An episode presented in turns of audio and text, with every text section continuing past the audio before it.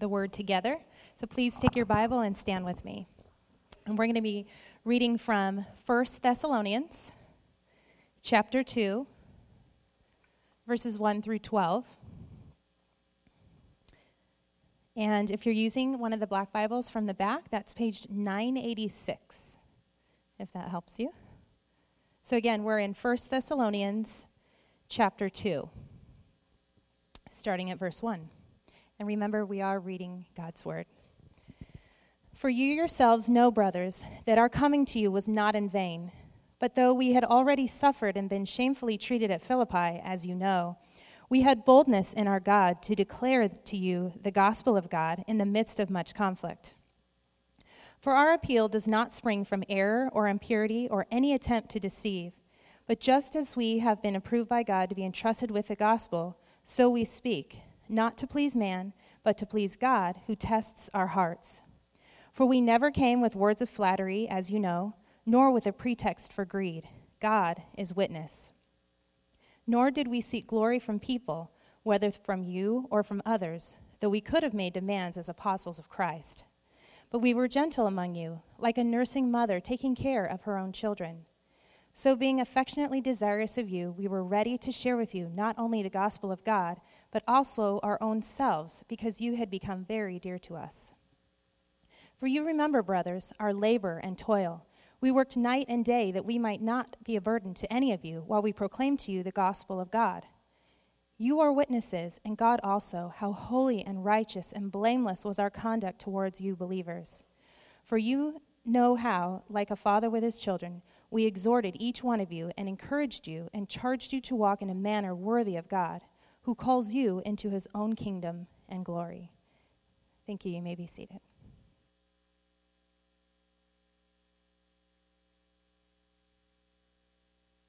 All right. So Matthew uh, mentioned earlier that uh, a big theme of this uh, idea of First, First Thessalonians is the coming of Jesus. We've titled the series "In Light of His Coming." The idea being that Jesus could return at any moment. Uh, we believe that that's true. We would love for Jesus to return at any moment. Uh, that would be good news uh, for those of us who are in Christ. Um, we also know that the Scripture teaches repeatedly that the, the New Testament believers expected that Jesus could return at any moment. And then that reshaped and recalibrated how they lived and how they thought and what they did. And so uh, we felt like this would be a good way to finish uh, 2011 would be to look at it and go, what would it look like if we were to live in light of his coming. In fact, every uh, chapter of this book of First Thessalonians has a reference to uh, the coming of Jesus Christ. So take a look at uh, verse uh, chapter 1 verse 10. It talks about uh, that we're here to wait uh, for his son from heaven. If you look at uh, chapter 2, verse 19, uh, it talks about before our Lord Jesus at his coming. If you go to chapter 3, uh, verse 13, it says, uh, The Lord wants us to increase and abound in love so that he may establish your hearts blameless in holiness before our God and Father at the coming of our Lord Jesus with all his saints. Uh, chapter 4, verse 15 uh, says, For this we declare to you by a word from the Lord that we who are alive, who are left until the coming of the Lord, will not precede those who have fallen asleep. Uh, and in verse 16 it says, For the Lord himself will descend from heaven with a cry of command. Uh, chapter 5, verse 2 says that the day of the Lord, that's reference always in Scripture to the return of, of Christ, that day of the Lord will come like a thief in the night. And a thief in the night comes when you don't expect it. Uh, you don't know when it's going to be. No matter how many people try to predict things and whatever, you just don't know. And verse 3 says, While people are saying there's peace and security, then sudden destruction will come upon them uh, as labor pains come upon a pregnant woman. This, this initial return of Jesus will be shocking, it will be incredible. And then, chapter 5, verse 23 um, says, Now may the God of peace himself sanctify you completely, and may your whole spirit and soul and body be kept blameless at the coming of our Lord Jesus Christ. So, this is a, a big idea here. We didn't just make up, oh, this would be a neat title. Uh, this just comes right out of these pages of Scripture. And in light of that, uh, we should live differently. We should live uh, ready to make our lives count so that at any moment when Jesus returns, we may be found, as it said in one of those passages, blameless at his coming. Blameless, by the way, does not mean sinless. It just means there's no sin there that, that we're holding on to and, and nurturing. But, but every sin that comes into our life that we commit, that we do, we, we deal with quickly. We, we repent quickly. We're to live differently. And so we looked last week in chapter 1 at the change that had uh, come about the, in the lives of these Thessalonians. The Apostle Paul had encouraged these people um, about the love and the, the faith and the hope that he had seen in them. If you look back to chapter 1, verse 3, or sorry, sorry, verse 2, he says, We give thanks to God always for you, constantly mentioning you in our prayers, remembering before our God and Father your work of faith and labor of love and steadfastness of hope in our Lord Jesus Christ. This is what was commendable was their, their love and their faith and their hope. And so, one of the questions we would have to look at is to say, okay, if, if the life that will be ready to meet Jesus is a life of faith and love and hope, then how are we to encourage one another, to help one another to live lives like that? What is it that we can do here and now, day in, day out, not just on Sundays, but, but all the time, in all the different relationships that God has put us in? How can we help others and how can we be helped to live lives of faith, hope, and love? Well, that's what we're going to look at today in chapter 2, uh, verses 1 to 12. It's really kind of a case study, if you will, of uh, how Paul did it uh, the kind of uh, ministry that Paul had that produced this sort of thing in these Thessalonians. And uh, it's interesting because the point of Paul writing this passage is really to just sort of remind them what he did. And, and the, actually, the whole first three chapters are just his kind of introduction saying, Gosh, I really love you guys. You're really something. I just, don't you remember all these sweet times we had? I mean, he's just remembering all these things. But if we look at it, we see that it really provides a great case study for what some might call personal ministry. Now, there's a good chance a lot of you here, you hear the word ministry, you go, ministry. Is that like some sort of James Bond, like the ministry of, what are we talking about? Ministry. Ministry is that idea of serving one another. And specifically, when we speak about personal ministry, what we're talking about is life on life relationships. The prayerful speaking of God's word into another person's life in a way that helps them grow in a way that helps nurture in them faith, love, and hope. That's what personal ministry is. So, uh, this is a, an incredibly important thing because the scripture says that all of God's people are called to be ministers. Now you go, well, I'm not a minister. I don't wear a collar. I don't uh, have a microphone on my face right now. I'm not a minister. No, no, no. The scripture says that God gives leaders in the church, uh, pastors and shepherds and evangelists and prophets and apostles and teachers. He, he gives all those things in order to equip everybody in the, in the church for the work of ministry. And the work of ministry is not primarily about having your name on a roster. It's not primarily about volunteering in a specific place.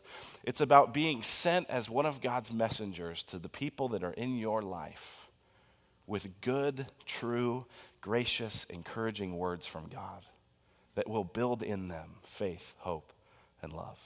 These principles that we're going to talk about today are incredibly important if you want to avoid being a fraud right? I mean, I, I, would say authenticity is something that everybody in our day and age strives for. We, we want to be authentic. We want the, the person that people see publicly to be the person we actually are.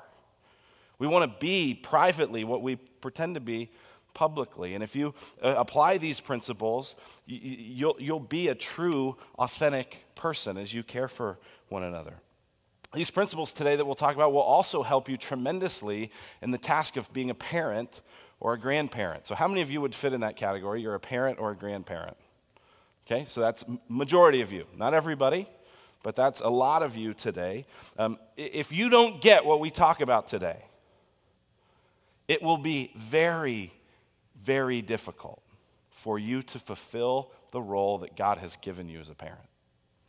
This is incredibly important this, uh, these principles we're going to talk about today will also help you to have a positive impact, a positive influence for Jesus Christ on the people that you care about the most the friends and the family and the neighbors and the people, the, the, the uncle and the daughter and the daughter in law that you just so much are praying for that God would work in their life. If you will apply the things that we talk about today, God will actually allow you perhaps to be the means of grace in their lives.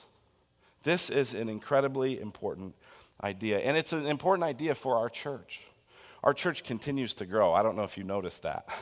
I mean, how many of you come in here, uh, uh, you know, those of you that have been around a while, and you know, and you come in and you go, who are all these people? Right? All the people ask me that. Who are, where do all these people come from? I'm like, I don't know. I mean, I, I don't know everyone. I, would love to know everybody, and I probably know more people than anyone else in our church. I, would, I, would, I would go to bat say I know more people. But I still don't know everyone, and even the people I know, I don't know really well. And so, if the ministry of our church can only go, if it's dependent on how much personal care that I can provide, and I know the most people, ooh, we're in trouble. If, if the care and the development of our church is totally dependent on how much personal love and shepherding and investment our elders and pastors and leaders can make, we're in trouble. See, our, our church, the ability for all of us to grow together into the image of Christ in the way that He's made us, is dependent on these principles. These things that we're going to see today, if we will model these, not only will they help you as a parent, not only will they help you in the ways that you just to influence and impact the people you care about, but they will help us actually be the kind of church that God's calling us to be. So uh, that's, I think, a pretty big deal. Now, it's pretty easy to follow in this passage uh, the, the, the, principles here. The big idea is this, is that personal ministry, this just ability to care for one another, um, at its best, it involves a pure message, pure motives, and pure methods. Pure message, pure motives, and pure methods. Now, we're not going to go exactly verse by verse here because um, these three ideas are sort of interwoven throughout this entire text. Uh, but what we, we want to look at first is this idea of a pure message. Paul has come to these Thessalonians, and there's something he said to them. There's a message that has gripped their hearts and has transformed them in such a way that they have received it and responded in faith, hope, and love. What is that message? Well, he references it uh, through this passage in verse 2, verse 3, verse 8, and verse 9. Do you see what that is? The message is the gospel. He says in verse 2, we had boldness in our God to declare to you the gospel of God in the midst of much conflict. In verse 3, he says, but, or I'm sorry, verse 4, he says, uh, just as we had been approved by God to be entrusted with the gospel, so we speak, not to please men, but to please God. In verse 8, he says, So being affectionately desirous of you, we were ready to share with you not only the gospel of God, but also our own selves.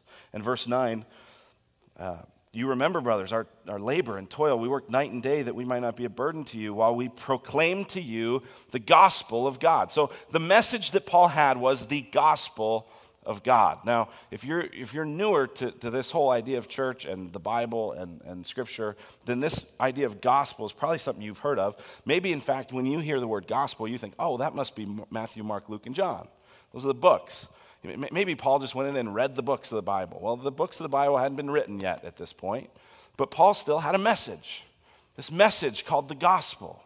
This good news. That's what the word gospel means good news. And I think it's incredibly important to see that the gospel is news, not advice. We say this a lot around here because it's so, uh, people get so confused about it. The gospel is news, it's about something that has happened. It's not about something that you should then go do. It's about something that is done, not something you should do. You get that? It's news, not advice. So when most people hear uh, a Christian say, hey, you should believe in the gospel, you should become a Christian. What they think, here's, here's what you think if you're here and you're, and you're not yet a, a follower of Jesus. You tend to think that that person is inviting you to do some religious stuff. They're inviting you to be religious, they're inviting you to be moral. And depending on your background, that may or may not be interesting to you. That may or may not be compelling to you. But that's not the gospel. The gospel is not advice, it's news. It's news that something amazing has happened. And specifically, it's news that God has sent his son Jesus into the world to live a perfect life to die on the cross as a substitute for sinners so that he could reconcile to himself and renew everything that had been broken by sin. That's the gospel. That's what it is. And that was Paul's message this gospel of God, this good news of God. But I want to spend some time on this because we very often confuse the gospel with moralism. Or we confuse the gospel with religion. And so I want to put some things on the screen and just take a little time here to make sure we understand the message.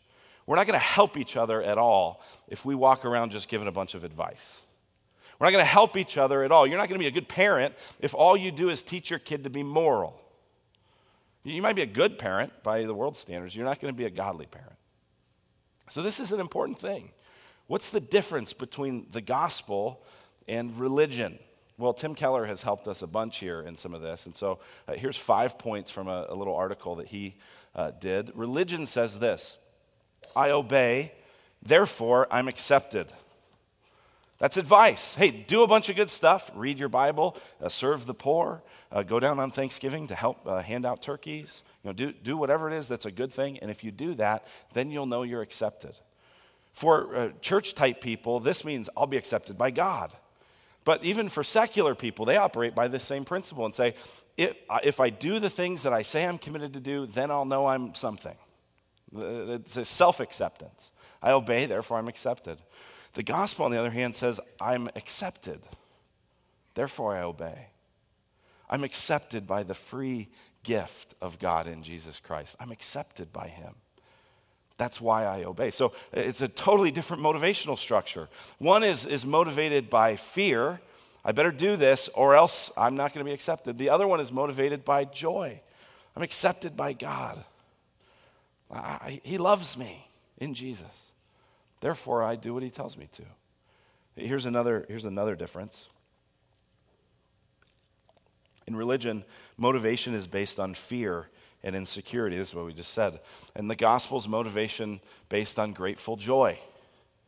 Uh, an interesting sort of example here um, that Tim Keller gives when he talks through this. He's a pastor in New York City that has influenced me quite a bit. Um, he gives the example of. Uh, Sorry, I've got a cold, so I'm going to work on my tea here while I talk. Is that all right?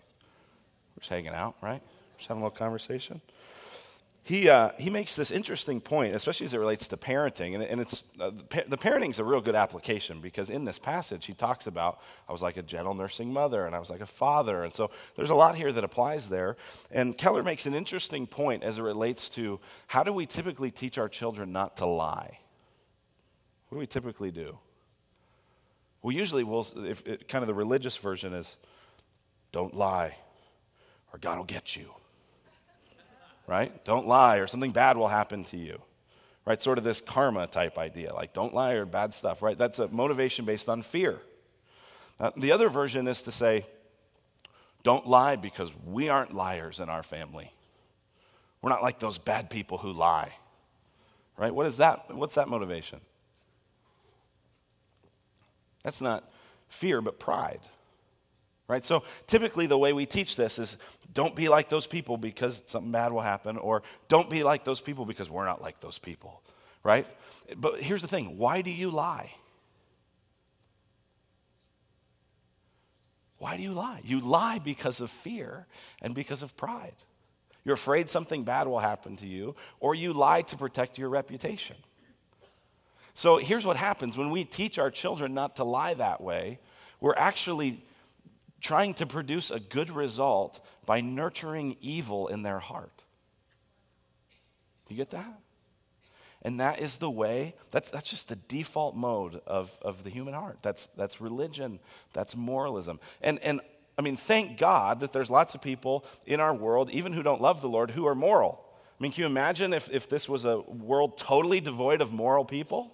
It'd be horrible, it'd be unlivable. But that's not Christianity, that's not the gospel. The gospel says you don't need to lie because God knows everything about you and He's accepted you in Jesus anyway. It's a totally different thing. Here's the third uh, difference between the gospel and religion. Uh, number three, uh, in religion, I obey God in order to get things from God. But with the gospel, I obey God to get God to delight and resemble him, to get more of him.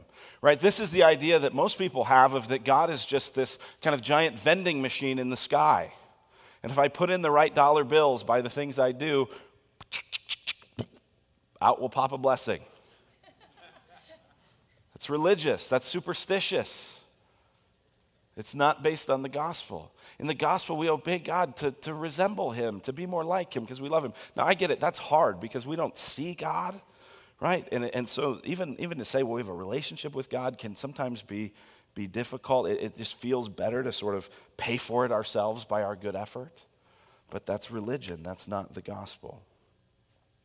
Uh, number four, in religion, uh, my prayer consists largely of petition God, do this for me. God, I need your help. God, you better bail me out here. And it only heats up when I'm in a time of need. My main purpose in prayer is control of the environment. Get that?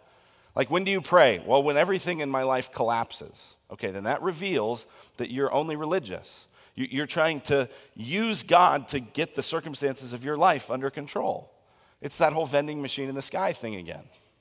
But in, with the gospel, my prayer life consists of generous stretches of praise and adoration. My main purpose is friendship with God. I don't pray to get stuff from God. I pray so that I can know God and, and be known by Him in a deeper way. It's a totally different thing. Then finally, uh, religion says this when I'm living up to my standards, I feel confident. But then I'm prone to be proud and unsympathetic to failing people. When I'm not living up to standards, I feel like a failure, right? This is, if you're a person that says, I pride myself on being on time, right? You're on time. Things start on time. You're always to meetings early. And that is sort of how you define that you're a good person. You cannot help but look down your nose at people that are late. If you pride yourself on that you are hardworking and that you are diligent and that you are a self made person, then you cannot help but look down your nose at people that you think are lazy. Because your whole identity is based on living up to your standards. If your standard becomes, I serve in three ministries in the church and I'm in a community, and if you don't do that, then you're clearly not right with God. That's not true. That's religion. In the gospel, we know that in Christ, I'm simultaneously sinful and accepted. Get this, I love this line. I'm so bad he had to die for me, like nothing else would do. And I'm so loved that he was glad to die for me. This leads me to deeper and deeper humility and confidence at the same time, neither swaggering nor sniveling. Right? In the gospel, there's a, there's a bold humility that comes. There's a boldness because you know that if God is for you, who can be against you? But there's also humility because you know that the reason God is for you is not because you've lived up to some standard. It's not because you've achieved certain things by your performance, it's because of sheer grace. So, so if you're here today and your problem is with Christians who are arrogant, your problem is with Christians who are hypocritical. Your problem is with Christians who are judgmental. Here's what I want to tell you your problem is not with gospel centered Christians, your problem is with religious, moralistic hypocrites. But the gospel, the true message that we're to encourage with one another with all the time is that God is good and God is gracious to us in Jesus. And that if we have him, he's enough. It changes everything. So, practically, what would this look like as we encourage one another? Well, for one thing, it would, it would look like this we would replace the language that says, you should not, with the language that says, you need not because God is better in this way. So, as we encourage one another, I just would so encourage us as you parent, as you invest in the people in your life, as, as we care for one another as a church, this has got to be our new language. Not you should not because God will get you. You should not because that'll embarrass you. You should not because that's wrong. Though, even oftentimes, that's true. But, but to but look at it through a gospel lens that says, you don't need to. So let's give some just real practical examples. Here's one. Religion would say to someone who's constantly angry or has a temper that you know, flares up from time to time, you should not lose your temper because it's embarrassing to everyone around you. Right, that might be how we counsel each other. Don't you know what this makes your, your wife feel like when you just blow up like that? Don't you know what that's doing to your kids? Well, of course. Eh, are you right? Yeah. But that's not a gospel motivation. A gospel motivation would be this you don't need to lose your temper because God's in control. This didn't surprise him. God loves you. You don't need to. Here's another example. This is relevant for me and for those of you who were at the chili cook off last night. You should not overeat, right? Overeating. I mean, that's the one thing we don't ever talk about in church. We like to talk about drugs and alcohol and sleeping around and, you know, but we're all kind of fat. You know, at least I am. And, and honestly, I mean, I, mean I, I, joke around about it just so I don't cry. but seriously, I mean, it's something, I, it's something the Lord has, is, I, I need to work on. I need grace there. I invite you to pray for me and to pray for one another. And it, it's, you know, we, we do, as Dale joked last week, we have food at everything.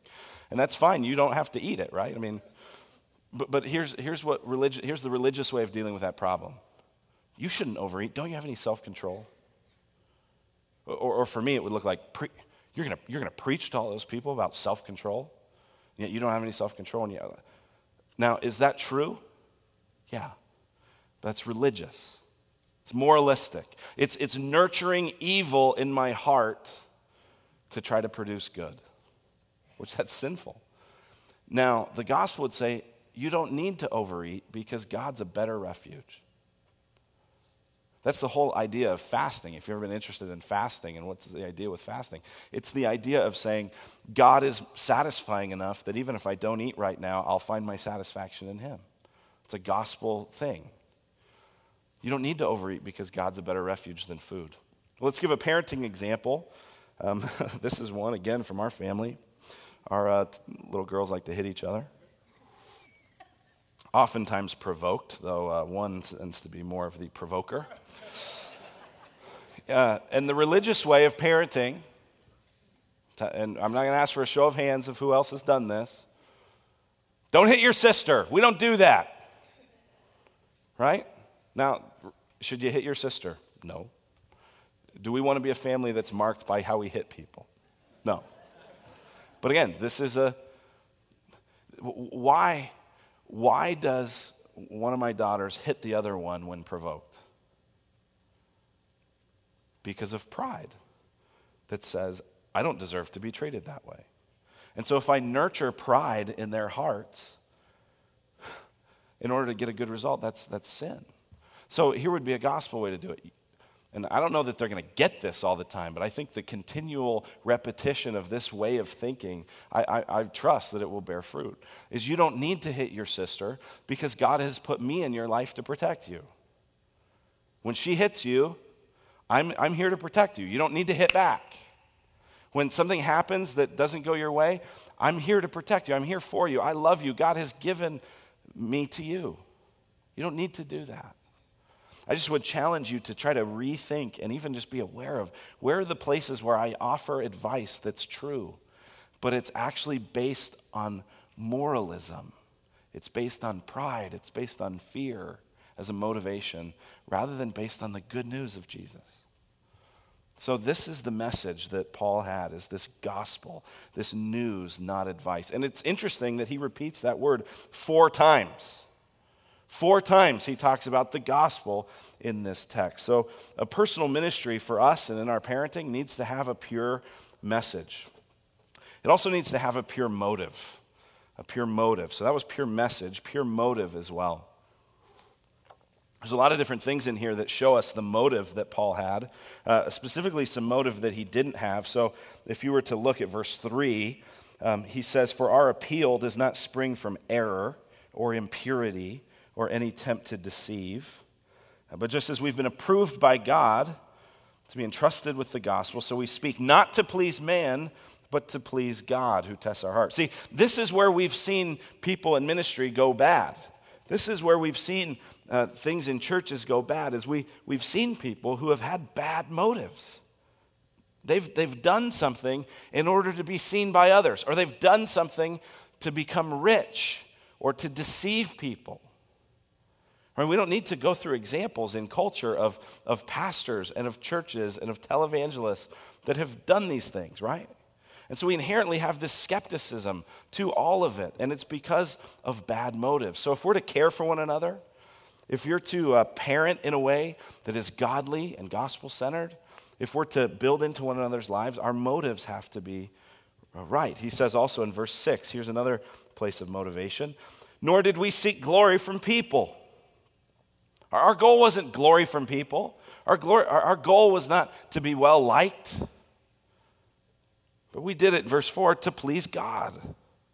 Here's another motive is love, found in verse 8. So being affectionately desirous of you. We were ready to share with you not only the gospel of God, but also our own selves, because you had become very dear to us.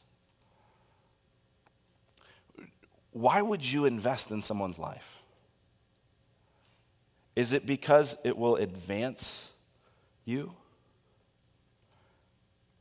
Is it, is it transactional? Like, I'll do this for them, and then they will reward me by doing this in return? Or is it a servant kind of investment that says, I will do this, I will bless them, expecting that I get nothing in return and happy with it? What motivates you? For Paul, it wasn't, it wasn't money, it wasn't uh, people's approval. It was he was approved by God, verse 4. So he sought to please God. He had this, this boldness to please the Lord, and he had this love that came from being loved by God. It's amazing. We said last week, Paul had been with the Thessalonians for about three to five weeks. It wasn't long. I mean, this wasn't a long trip, and yet he still says in verse 8, being affectionately desirous of you, you had become very dear to us. You know, I, don't, I, I haven't known them long enough. I haven't cared about them long enough. Well, Paul knew them for three or five, four weeks. And he loved them. He was motivated by love. So he had a pure message, he had a pure motive, but also then a pure method. A pure method. Uh, we see his method uh, in verse 7. He says, We were gentle among you, like a nursing mother taking care of her own children. Isn't that an interesting analogy? We don't need to break that down probably uh, more than most of you are already just aware of what that means. A nursing mom is caring and is loving and is tender. He, the word Paul uses there in verse 7 we were gentle among you. There's a gentleness that comes with caring for people. Notice, though, there's also a firmness. Look at verse 11. For you know how, like a father with his children, we exhorted each one of you and encouraged you and charged you to walk in a manner worthy of God there's gentleness, and there's firmness. This is actually also what Jesus was like in his ministry. In, in John chapter 1, it says that Jesus came full of grace and truth. One of my favorite examples of that is in John, uh, I think it's chapter 2, uh, where Jesus turns water into wine just to make a party better. He brings the best wine, so to speak. Grace. But then in the very next thing, he's, he's incensed at the, at the hypocrisy and the, and the way that people are trying to use the temple uh, stuff to, to make money. And so he goes in and he turns over the tables and he makes a whip of cords and he's angry. He's tough. He's tough and tender, truth and grace, firm and gentle. That's the approach here. And most of us will err in one direction or the other, right? If we talk again about parenting, uh, generally in most homes, there's a gentle parent, there's a firm parent. And it isn't always that the gentle one is mom. Right? Oftentimes, dad, you know, he wants to come home and be the hero, so he's the gentle one, and he's not firm, and he abdicates his responsibility. He wants to be the play buddy. But this is saying that, that the, the method, that we're to use as we parent, the method that we're to use as we uh, invest in the people in our community and invest in our family, is a method of gentleness and yet firmness. Notice another piece of the method is just the personal holiness that he had in verse 10. He says, You are witnesses, and God also, how holy and righteous and blameless was our conduct toward you believers. In other words, if you're going to have this great message about the goodness of God, but your life is not holy and righteous and blameless.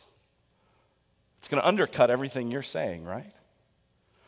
If you talk to youth pastors, they will say that one of the major reasons that children uh, grow up in the church and then walk away and never see it again is not just because of youth ministries, though that's part of it, but it's often, often because they lived in a home for 18 years where the parents said one thing, did another. Jesus is my treasure for two hours a week on Sunday morning, and other stuff gets all my attention the rest. If that's, if that's your method of parenting, you're going to produce someone who sees Christianity, sees the gospel as hypocrisy. Our, our lives have to be holy and righteous and blameless. And again, why? Because we love the Lord. He says uh, specifically how, how he exhorted them uh, we exhorted, we encouraged, we charged you. That means we, we, sometimes we plead with you, like we begged you to, to, to walk in a manner worthy of the Lord. Sometimes when you struggled, we encouraged you, we cheered you up, we consoled you. Other times we charged you, we urged you to do this. And notice verse 12, it says, We did this to each one of you. Each one of you. So this isn't saying, I exhorted and encouraged and charged you as a crowd, like I am doing right now to you. This is saying, I was able to get eh, and our team was able to get in such a way that we knew each of you. Now, the way we do that here at our church is we have communities and we have ministry teams because we know, as I've already said, that I can't get to know each person in the way that, that Paul's describing here. Neither can all of our pastors or all of our elders. For sure, there's a portion of you that we do have that kind of relationship. But we've entrusted and we've trained and we've developed other people to serve in that role. If you're here right now and you're a community leader, Paul is very much describing the kind of ministry that you're to have. If you're here and you go, gosh, I, I, like this way of thinking about ministry, one of the things that's in your program today is we're looking for a few folks to be developed and to be trained so that we can multiply our communities this spring.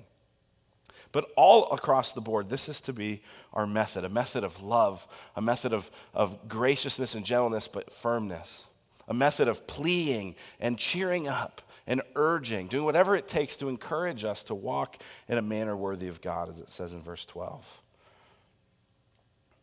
Is your method consistent with your message? Or does your method obscure, even taint your message? My favorite example of this was when I was in college. Some of you have heard this story. We had a guy on our campus at University of Illinois called Preacher Dan.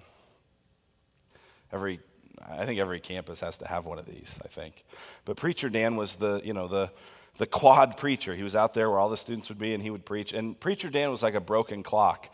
You know, broken clock is right twice a day. And even Preacher Dan was right twice a day. So, I mean, occasionally you'd listen to him preaching, oh, yeah, I agree with that. And then the most of the time he would, you know, yell at sorority girls whose skirts he thought were too short or whatever, and, you know, yell at them and whatever. And so this one day I come out of class and it's noon, and so there's the most people on, on the campus. And Preacher Dan is out there, he's ranting and raving and doing his thing, and it always kind of drew a crowd. Most people just to mock him. Um, and out of that comes this guy in a tie dye shirt who announces, now introducing the first gay quad preacher. This is a student. Well, the crowd, you know, the crowd gets bigger. More people you know, tune in. What, what in the world is going on? And this, this young man, this college student in the tie dye shirt, starts just ranting and raving about how Christians are so mean and how Christians are especially mean to homosexual community and on and on and on. And he's going, Is this love? And, and, and this is just so interesting because Dan is still ranting and raving at the, at the same time. So they're like, they're almost like back to back, like, turning like if you had like if it was a movie the you know the camera would like just go around and you would just see them all turning and, and the crowd is heating up and the, and the guy's going, Is this love? Is this love? And Preacher Dan wheels around, and I'm not kidding you. Here's what he did I do love you, you miserable wretch. and the crowd did what you just did, right? I mean, uproarious laughter. And uh, even though I don't think Preacher Dan's message on the whole was worth much, whatever was good about it, he totally undermined it by his method. I'm not against street preaching, I'm not against public preaching, but the, the way he communicated didn't communicate, I love you, even though that's what his word said. Communicated something else. Now, that's an extreme example, but do we communicate by the way we interact with each other that we care? Let's just get, let's get practical. Someone, Someone share, you're, you're at your community on any given week. Someone shares a need. Oh, man, I'm so sorry. Breaks my heart. How many of you follow that up with a phone call or an email? Hey, how's that going? I'm praying for you. One of the things I, I get convicted about is just how fast I walk. I walk around in a way that says, I'm busy, I don't have time for anyone. That's a method that's inconsistent with this kind of ministry. Do we really care about each other? Or do we just want to look like we care about each other? Right? Do you really, and this, some of you are going to go, how dare you even mention this? Do you really love your kids? Or do you just want them to not embarrass you in public, but mostly let you live a selfish life and do what you want? Or are you willing to do the hard work of, of not just discipline in a religious way, but helping them see and understand the gospel? Are you willing to do the hard work of being consistent every time and demonstrating through your actions that you love them and that their well being is more important even than their happiness? That's love. I think oftentimes I just want to look loving. I want to feel like I'm not one of those mean people. Pride, fear, arrogance. Do we really mean it? Well, Paul did. How? Well, because Paul had been changed by the gospel. He had had Jesus Christ demonstrate through his death on the cross that he was serving him, that he was loving him, that he was giving Paul what he needed, even though it wasn't what Paul wanted, as Paul went to go kill and persecute Christians. But he changed his life in a radical way. He reoriented his whole motivational structure, and he was different. So, I got three questions for us to ask ourselves here um, as it relates to this kind of ministry. Uh, number one, do I encourage people with the gospel or with moralism? What's your message? Be a good person? Or Jesus is crazy about you? And he proved it by dying on the cross and raising rising again. Here's the second question Why do I want to be used in this person's life? Is it for my own credit? Is it for my own glory? Is it so that people go, oh man, they're so wonderful? Is it for my reputation or is it to please the Lord, to honor Him? number three, how faithfully do I represent Jesus in my approach, both grace and truth?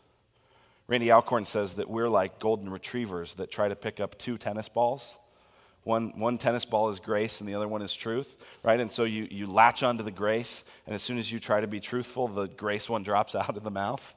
That kind of thing. That's how we are. But does our ministry, do, do I faithfully represent Jesus, grace and truth, in my approach? This is what investing in someone's life looks like. This is what ministry is about. Do we need people to serve in the nursery? Yes. Do we need people to mentor students? Yes. Do we need people to help out with, with being ushers and greeters and handing out pens and welcoming people to the door? Yes. Is that part of ministry? Yes. But if all those jobs and roles happen without this, joyfully and prayerfully speaking the gospel, motivated by a love for God in a way that is gracious and truthful. If that doesn't happen, then we're just throwing an event every week. Hmm. Here's the good news I don't think that's the only thing that happens. But I do know that all of us are busy, all of us have stuff to do, and the default mode is to go away from that and to just punch the time card. Do what we have to do, minimum requirements, just to maintain an appearance Scripture calls us to more than that. Can you imagine what would happen if we, if we embraced that? If our parenting was filled with gospel gracious words? Can you imagine how this would impact the relationships of the people you care about the most? If over time they saw in you that you loved them and that you cared for them, that even though you weren't going to go along with everything they wanted to do, there was no doubt in their mind that you cared for them because of how you served them. And how you did it at your own expense, not because it got you anything. Can you imagine that? that that's how this church changed the world. We saw in chapter one that the word of their faith, hope, and love had spread all over the world. How did that happen? Because there was this kind of ministry invested in it. Let's pray. Lord, we, uh, we thank you so much for Jesus and for how he uh, gives us a pure message, how he changes our motives from being religious and moralistic to being um, motivated by grace. God, we thank you for the method that he used, that he was full of grace and truth. And we pray that in your um, goodness and grace, you would allow us to be the same way as we parent, as we manage people in the workplace, as we uh, seek to invest in our friends and neighbors and relatives. God, we, uh, we want to be used by you for your glory and your good so that at the end of time there would be thousands more people filled with faith, hope, and love in the Savior. We pray in his name. Amen. Amen. Amen. Well, you've